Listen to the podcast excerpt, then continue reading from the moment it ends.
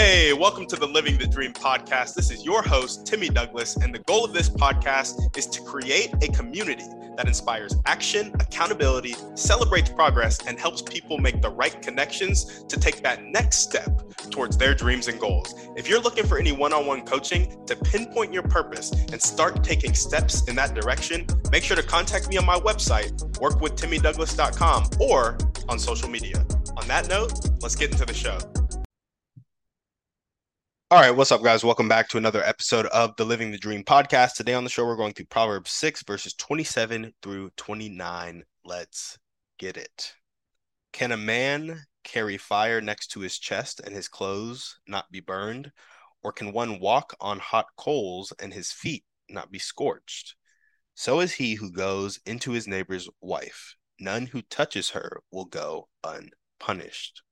So, I titled this one "You Can't Escape Nature's Laws" because the interpretation I got here is that there are common sense consequences to actions, and you're not going to skirt them forever.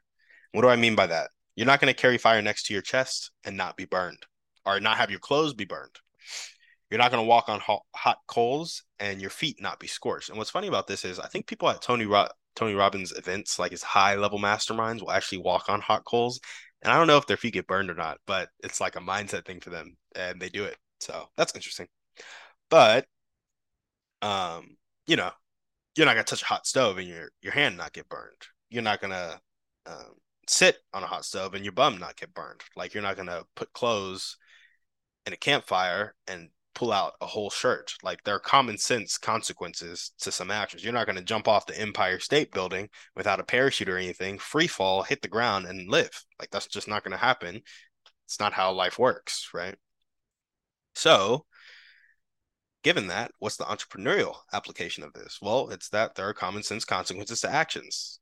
And simply put out, actions have consequences and you need to look at your daily habits and play out the consequences of those actions.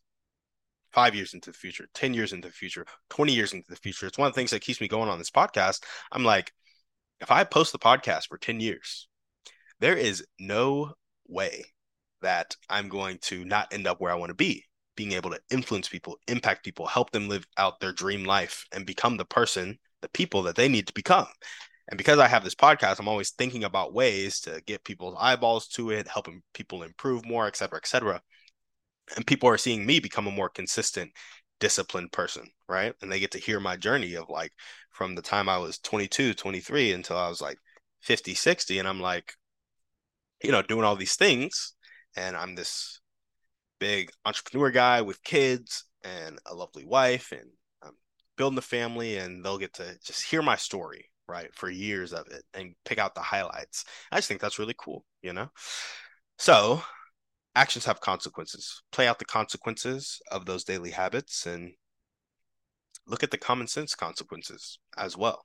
For example if you need more money in your life and your daily habit is to not sell anything you're not going to get more money you just don't have an opportunity. You're not even pursuing an opportunity to get more money. If you want to be healthier and you never go to the gym or you never work out or you never eat right, you're not going to get healthier. You're probably going to get more unhealthy.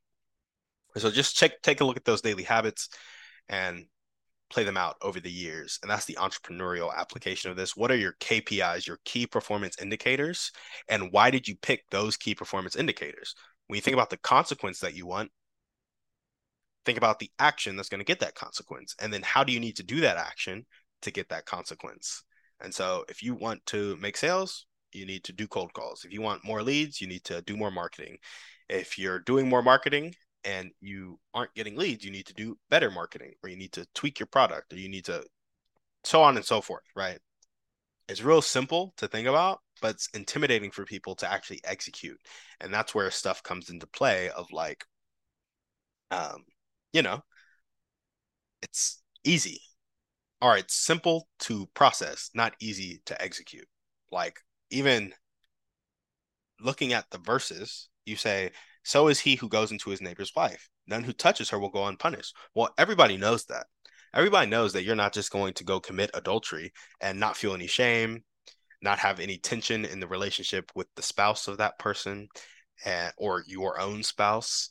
And so a lot of people are doing that, and then they're like, "Ooh, I know this could end up bad." Because it's common sense that when you betray people, they're going to be pissed off. Yet people still do it, and so the execution is not easy. But playing the consequences out is a very simple thing to do. So where has this shown up in my life? I would say running against running up against natural limits and then having to build natural character traits for success. And so oftentimes I would be caught up in shiny object syndrome because one of the fallacies that you'll get when you're trying to become successful is that, oh, I can do six things at once, seven things at once, eight things at once, and they're all going to be successful. And when you split your focus like that, you tend to not be successful, right? And so you need to get one thing down, focus on that so you get it down, and then you can start adding things once it's in your system and it's in your routine and it's not difficult for you to do. And so I've just been running up against natural limits, and I still am, honestly. I still probably try to do too much and am not focused enough and haven't learned that lesson to the extent I need to. But I'm building that character trait of focus, right? Also, consistency, posting the podcast daily, patience, um, being able to control my emotion when FOMO hits, when it comes to taking a trade or doing a deal or seizing an opportunity, letting go of the need for money now. And so oftentimes I've been asking myself the question, am I doing this just to get money now? If I am, is that something I want to do? Because if I'm not going to be doing it in 10 years, why do it now? And then changing my thoughts. When it comes to temptation around lust, around greed, around even gluttony, it's like changing my thoughts around food, around women, around money. All of these things will um, kind of help me follow the natural laws in these areas. You know, it's just like when you think of as a man thinketh, he's like a person who has committed adultery, a person who is poor, a person who is unhealthy, at one point had unhealthy thoughts, had thoughts about being poor, or had thoughts about committing adultery. If you never had those thoughts, you would you wouldn't have even been able to conceive the action.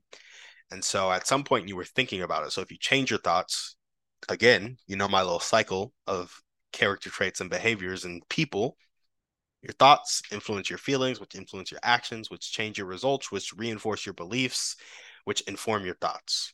So change your beliefs, thoughts, feelings, actions, or results, and you'll start to change everything in the cycle because it's all cyclical, right? So, where do I want this to show up in my life? I told you guys that I run up against natural limits. I'm conquering those natural limits as we speak. And falling in line with the natural limits, building the character traits, doing the things I need to do to get success and then maintain success and also have a heart for people and make sure I don't, you know, screw it up because I'm getting selfish when I'm 35 and stacked, you know?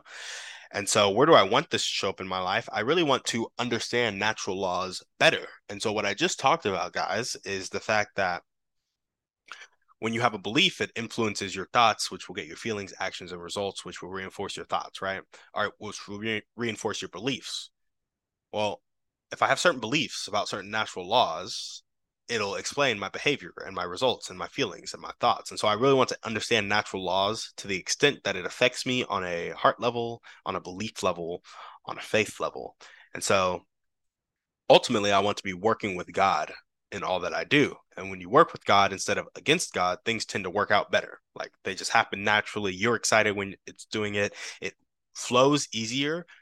And not even that it flows easier, but consistency is easier. Persistence is easier because you have God on your side. And if God is for you, who then can be against you? So the Bible typically tells you kind of how to go about life and how to do stuff. But again, easy to read, not simple to think about executing and very difficult to actually execute because you are fighting yourself often, your bad habits, your bad thought processes, your bad beliefs. And I put bad before all that, but just your current. Like it's not necessarily bad or good. It depends on what you want in life. And if you're getting what you want in life, then you have stuff that is working out for you. But if you're not getting what you want and you're not who you want to become, it's time to look at that, you know? And so again, actions have consequences, and the act of thinking something, the act of feeling something, the act of acting something out, and the act of getting a certain result, all of these have consequences. And if you play it out over years, it'll be pretty easy to see where it's taking you. So, how can you guys apply this to your life? I would say ask yourself when you are expecting something for nothing.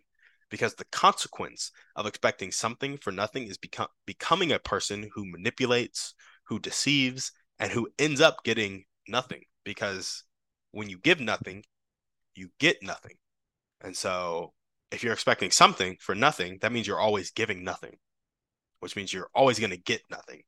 But when you start expecting something for something, or in fact, you start giving something for nothing, that's when you get to the um, best part of it because you know that's that's not how the law works. When you give something, you're going to get something. And so when you start expecting to give something and get nothing, you are immensely grateful for everything that you get because you were expecting nothing, but you're definitely going to get something because you chose to give everything. Play that back if that didn't make sense, but um yeah, if you're expecting something for nothing in your life, that means you're going to be giving nothing, which means you're going to get nothing. And if you're in a spot where you have nothing, maybe it's because in some really critical areas of your life, you're expecting to get something for nothing. So that's what we got for you guys today on the show. Thank you so much for listening. We'll see you on the next one. And on that note, we're out.